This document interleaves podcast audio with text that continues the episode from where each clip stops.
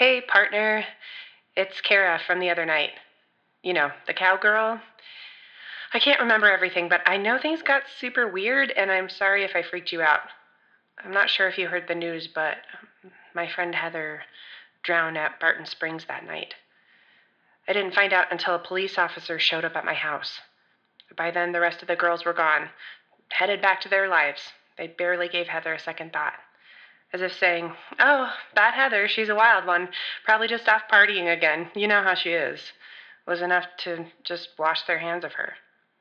I'll admit I didn't give her a second thought either. I mean, she has always been the one that orders the first round of shots or gets us into the club no matter how long the line is. There was this time when we were in high school when Heather convinced me to sneak into the football stadium in the middle of the night. I'm not talking some shitty field with a chain link fence. Football was huge in our hometown. The district paid through the nose for it. The superintendent actually got fired over the whole thing a few years later because it came out that he spent the entire athletic budget on that stadium. Not only that, he'd been funneling money from other departments into that project, so we didn't even have art or music classes for like two years. When Heather found out, she was pissed. She was an artist, kind of like you, Cyrus. She wanted to go to Rhode Island School of Design. She'd been talking about it ever since we were in fifth grade. We were sophomores when that whole story came out. It's not like the people of the town had all kinds of money to make up for what the superintendent stole, and it's not like all that many people cared. I mean, they were plenty pissed about the money, but then they'd turn around and talk about how great the stadium was, how it put our town on the map, and that kind of shit. Even some of our friends didn't get it. But Heather wasn't going to let it go. So one night we were having a sleepover at her house, and she said, Tonight's the night. And when I asked her what she meant, she gave me this look, and I just knew. It was the same look she gave me when we were at Girl Scout camp and snuck off into the woods in the middle of the night to make animal noises to scare the other girls. The same look she gave me when we ditched school in seventh grade to go see 30 Days of Night.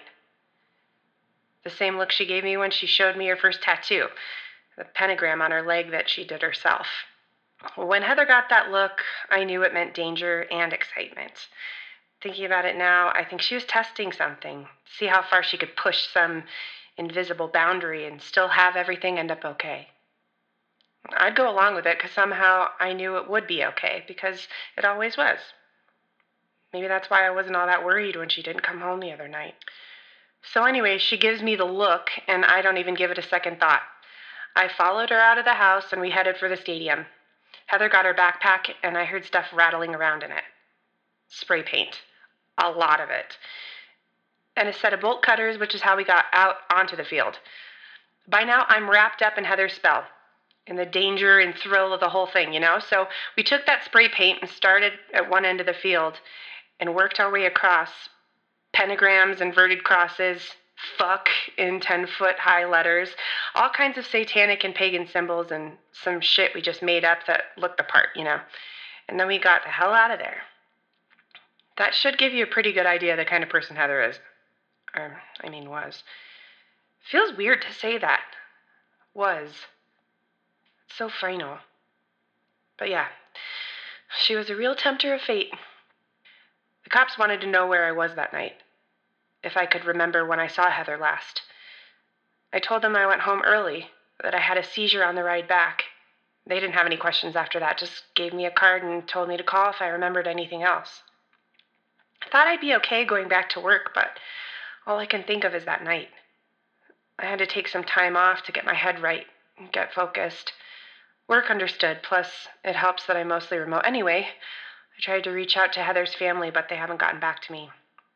I ended up looking through her social media posts, but nothing really stood out. I'm sure she might have been partying a little more, but it, it's not like it was out of character for her. I keep going over that night, try and find something I missed, something I could have done differently, but there's nothing. And that's worse somehow, you know? Like, this was gonna happen no matter what anyone did. Like, fate was finally fed up with Heather. We all grew up together, same hometown, same schools, I mean, different colleges. I stayed close with them, FaceTime, group texts. I tried to be there as much as I could during the school year. I visited when I had the money, all that time and energy.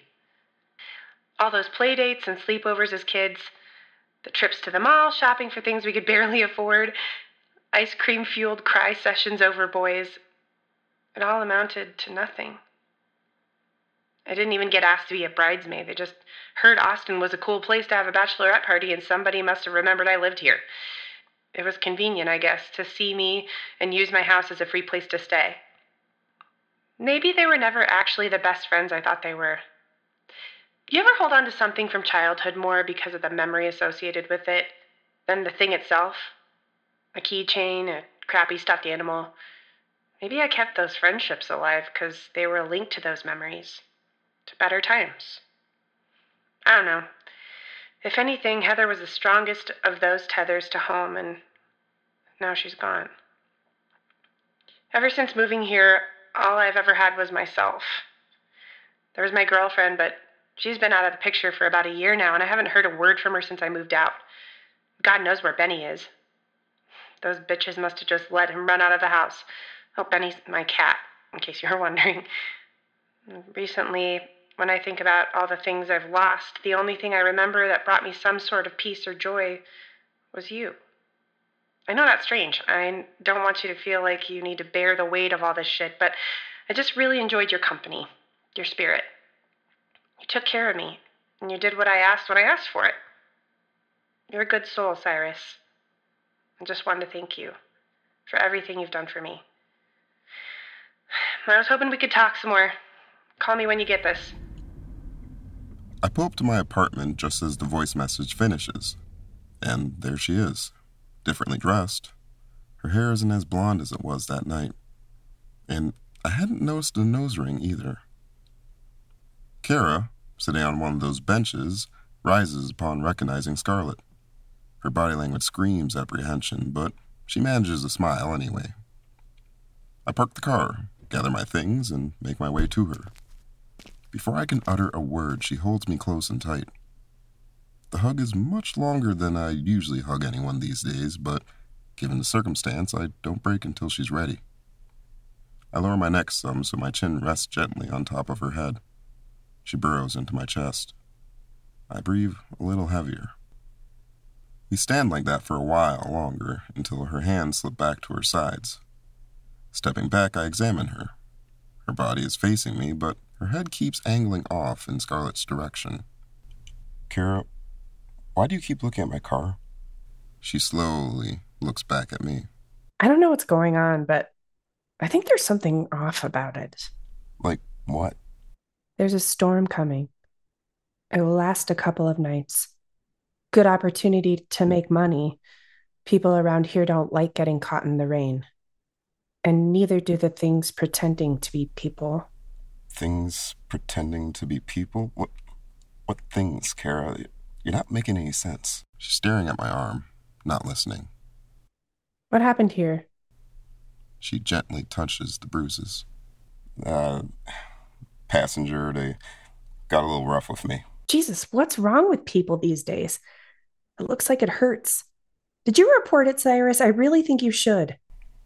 Nah, trust me.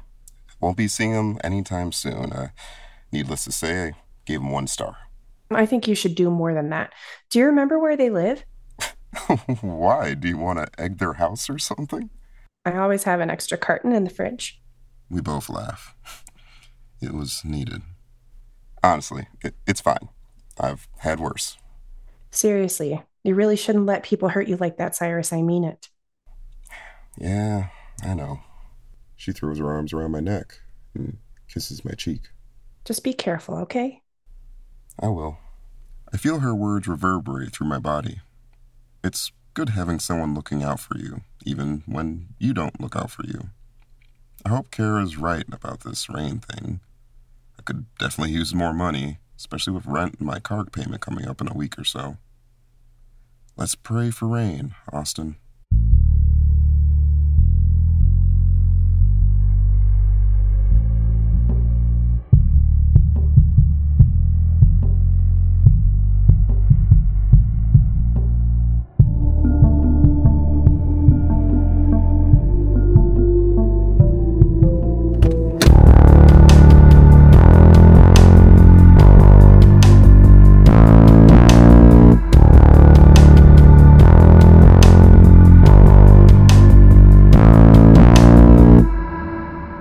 Thank you for riding with Imp. Don't forget to subscribe and rate your driver five stars.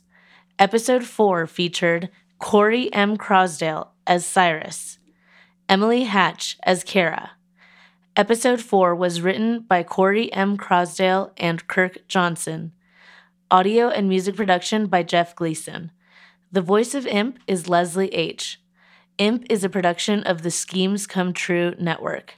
Imp, will change the way you think about rideshare.